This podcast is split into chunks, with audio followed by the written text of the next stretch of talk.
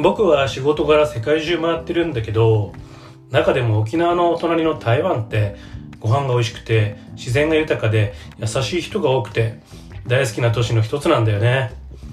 今日はそんな台湾から東京にやってきたアリサさんにいろいろズバリ聞いてみようと思います。じゃあアリサ突然だけど簡単に自己紹介して。皆さんどうもこんにちは。こんにちは。台湾出身のアリサです今は武井さんが経営しているマーズフラッグのマーケティング部に所属しています。要するに武井さんが社長で私は社員です。大学の専攻は全く IT 企業とは関係なかったんですがマーズフラッグに入って今年は2年目で HTML、CSS、JavaScript などをバリバリ勉強しています。で今はそのフロントエンジニアを目指しているひょっこの状態です。よろしくお願いします。はいありがとう。日本語上手だよね。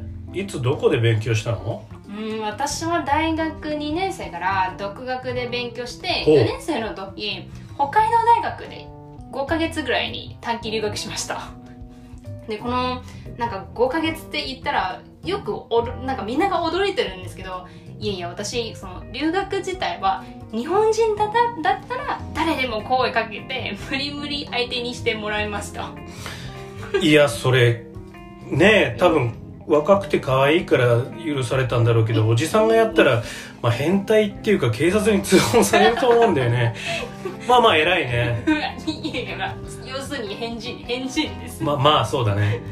OK じゃあ早速だけどそんなアリサから見た日本の好きなとこベスト5いってみよう。じゃあ1番から発表しようか。えー、日本好きなところたくさんありますね、どうしよう。迷いますそれでも5個までね。ごめんなさい。うん。えーとまずはうん観光地としては最高だと思いああますそうなんだ。この今は観光地だけって言っても観光の中にいろんなななんか項目とかあります。例えば、特に季節。うん。この四季がすごい分かられていて、うん。春、えー春夏秋冬？うん。どんな季節に来ても日本は楽しいですよね。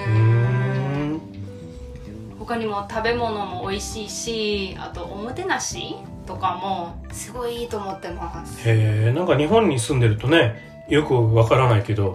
そうなんだ。だから本当に日本独特の文化は外国には大人気だと思ってますよ。んなるほど。着物を着るとかうーんあそうなんだ。わかりました。じゃあ2番目は？うーんあと例えば限定商品？限定商品も魅力的です。えー、そうなの？そうです。えっと私最初日本に来た時は限定商品って書いてもあれあれ絶対嘘だな。なるほど。そう期間限定で書いても絶対ずっと売ってるでしょって、うん自分勝手に持ってたんだけどいや、本当にその期間が終わったら終了。ああそうだね。結構日本はそうそうだね。うん。なので本当に好きなものがあったらまず買いましょう買いましょうっていう気持ちにはなってます。うんうんうんうん。なるほど。じゃあ3つ目は？うーんこれちょっと変わってるかもしれないんですけど、うん。日本だとうーんなんかどんなに変わってるものがあっても合理的に見えるだなと思ってます。え例えば？うん例えば、えっと、この前ツイッターでこれを見ましたよ。こうこういう、うん、わかえ別れましたとツイートされると光るランプっていうもはのがあってでこのこのすごい若い女性が作ったんですけど、あうん。このもしツイッターでその別れましたっていうツイートしたらすぐその光が出てなんかクリスマスにぴったりっていうかちょっと。なんかこう綺麗だけどね一見。ビカビカビカビカ光るとそのかその人数だけ分かれてると。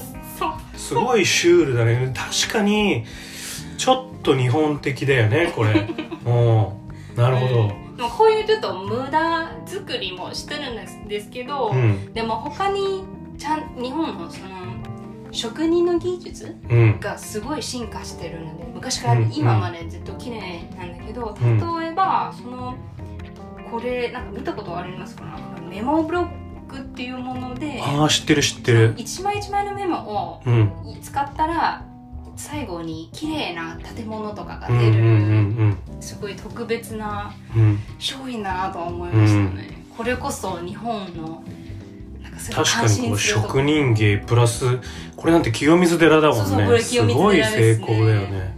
もう信じられない。まあ日本らしいね、そうそう。ん、細かくてバカバカしいところだね、うはい。うん、なるほど。で4つ目と5つ目は？ああ本当にたくさんありますけど、うん。今ちょうど思いつかないですけどすいませんです。マジかすげえ自由だな。じゃあ今度はちょっと逆に言いにくいかもしれないけど日本大好きな前提のアリサがはい。ここはちょっと直した方がいいんじゃないかなっていうここが変だよ日本人の ベスト。言ってみようか。え本当に言っていいですか？いいよちゃんとフォローするからね。じゃあ1個目。うーんこれ多分日本の方でも共感できるかと思うんだけど通信制限のない使い使い放題の携帯プランがなかなかないっていうか高い。基本的にはないしやると何十万円になっちゃうね。いそんなに高いですか？うん。本当の使い放題はね。速度が遅くならないっていうとすごい高いよ。えーなのでこの本はちょっうんちょっとうーんと思ってるんですけどね。なるほどね。まあちょっとねいわゆる格安携帯は出てきたけどまだまだその通信制限のない使い放題っていうと海外に比べると日本は弱いかもしれないね。うん私も格安を使ってるんですけど、うん。やっぱり人が多いうん。時、その満員電車などはね繋がらないとこ遅くなっちゃってねするよね。そうですね。なるほど。確かに。僕もなんかそうシンガポールとかで暮らしてたんだけどその時にはすごい使い放題のプランが快適で安くてびっくりしたね。物価が日本より高いっていうから構えてたんだけどその日本の通信料金がこんなに高いんだっていうのは日本にいる時は分からなかった。おー。比べたらなんか。半額以下だね。えーシンガポールでさ、そんなに。うん、台湾なんてだって旅行者用だけど500円払うと10日間使い放題とかあそういうありますね。ありますね。すごい便利。なるほど。じゃあ次は？次はこれも不便だと思ってもと思ってるんですけど ATM はうん。時間帯によって手数料がかかるのがあるあるあるある。確かうん。にその銀行によってその特典とかで手数料ゼロの場所もあるけど、うん。やっぱり何かの何かしらの条件を足さないとうん。できないですできないね。なるほどね。まあ今日本の銀行はこの ATM の手数料でそのご飯を食べてるというか成り立ってるところがあって金利がほらマイナス金利だからね。ただまあそれでも確かにあの海外の ATM と比べるとうんてかまあ銀行そのものはちょっと昭和というかね古い感じもあるかな。うんなるほどね。じゃあ次は？うん同じ銀行いどうしよう。銀行の悪口ばかり言ってるんですけど。おお前銀行嫌いだな。違うんですよ、例えば銀行のこの前銀行でカードを作ったんですけど、うん。なんか一回カードその場でうん。一時的用のカードを発行して、うんでまたそれを持って帰って1週間後またここ違うカードを届きますよっていうう、ん。ん？なんで2つカードがいる謎だよね。それなんか特別な理由ありますか、いやわからないけど僕銀行のこと興味ないし。だけど昔から変だなと思ってたよ。でそれはやっぱりそのアメリカとかシンガポールとかでカードを作ると基本的にその場でもらえるのよ、うん。発行はうん、なぜならそういうところのコストをすごい省いてるしもちろんそのおかしな人がいたら後からまあ簡単に停止されるっていうか取引がおかしいとかあの税金払ってないとかってあったらすぐ簡単に銀行止めるからそういうのもあのあるから逆に言うと最初は信用するっていうかそういうふうにしてるんだと思うんでまあ日本もその方がコストが削減できるんじゃないかなとは思うけどね。もしかしたら法律の問題かもしれないけどね。セキュリティ上はどうかな、わからない。あんまりだって仮のカードでできること結構同じだから同じだと思うよ。あ同じことできるんですもんね、うん。あんまり意味がないような気がする。言われてみると。うん。もし誰か知ったら教えてほしいんだけど。そうね。じゃあ次は？うん、さっきはちょっと銀行系とかそういう生活系のものなんだけどもう一個エンターテインメントエンターテインメントのものに、いい行ってみようと思ってるんだけどうん。武井さんって映画とか好きですか、めっちゃ好きだよ。うん、海外でドラマも見るし映画もすごい見る。そうそう私も映映画は好きなんですけどうん。たまになんか海外でリリースするのが例えば3月って言って、うん。で日本はえ結局5月になるとか6月になるあー確かに。かなり遅いよね日本は。うん、でもそれた私個人の推測なんですけどえ吹き替えのためかなと、それはほんそれですか？吹き替え、多分そうだと思う。やっぱり基本日本は字幕でなくて吹き替えうんで、吹き替えと同時に字幕付きも。出る。字幕が先に出ないんだよね。多分字幕版を作るのはさその数日で作れると思うんだけどあの吹き替えはもちろんその声優さん雇って声優さんが台本読んで中身をよく理解してあの気持ちも入れてね喋らなきゃいけないしその例えばレオナルド・ディカプリオとかうん。うんあのすごく人気のある俳優とかっていうのは声が変わっちゃうとおかしいから日本語の声優も決まった人なの。でその日本語の声優のそう似てる声。でうん。その人のスケジュールを抑えなきゃいけない。でもその人って受け売れっ子だから他の仕事もたくさんあるわけ。だからそのスケジュール合わせるのも大変だと思う。はあだからちょっと遅れますね。吹き替えは結構大変だと思う。私そのあのなんだっけ英語で喋ってることを日本語にそのまま訳しちゃうと実は多すぎてあの入らないのと意味も通じないからうん。すごく意訳って言って意味をよく理解して日本語にしなきゃいけないのね。でその作業にすごく時間がかかる。大変ですね。それができる日本のその翻訳の人も何人かしかいないから。だけどほら最近はあのいわゆる Netflix とか Amazon ビデオとかがあって若い人は意外とその海外のあの有名な映画とかドラマをはい。早い段階で、はい。あのもちろん英語が分かる人はそのまま見るしこう字幕で見る人も増えてるんだけど僕はやっぱりそのこれっていう映画は映画館で見たいかあらあそうですね。映画館で見る雰囲気が全然違う。全然違う。全然違う。あの迫音の迫力も映像も大きいしあとそのやっぱそれが好きな人みんなで見るからすごくそれが楽しいからうんやっぱり早く公開してくれるといいなと思ってる。うんと思ってる同時に。でもはい。はいそそれですね。ああなるほどね。はい。